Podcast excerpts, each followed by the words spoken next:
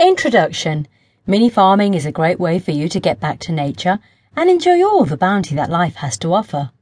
Many people who choose to go with mini farming are those who want a big farm of their own, but who aren't able to find or afford a place, and others just want to enjoy all that life has to offer in their current limited space and to lower their dependency on the modern world.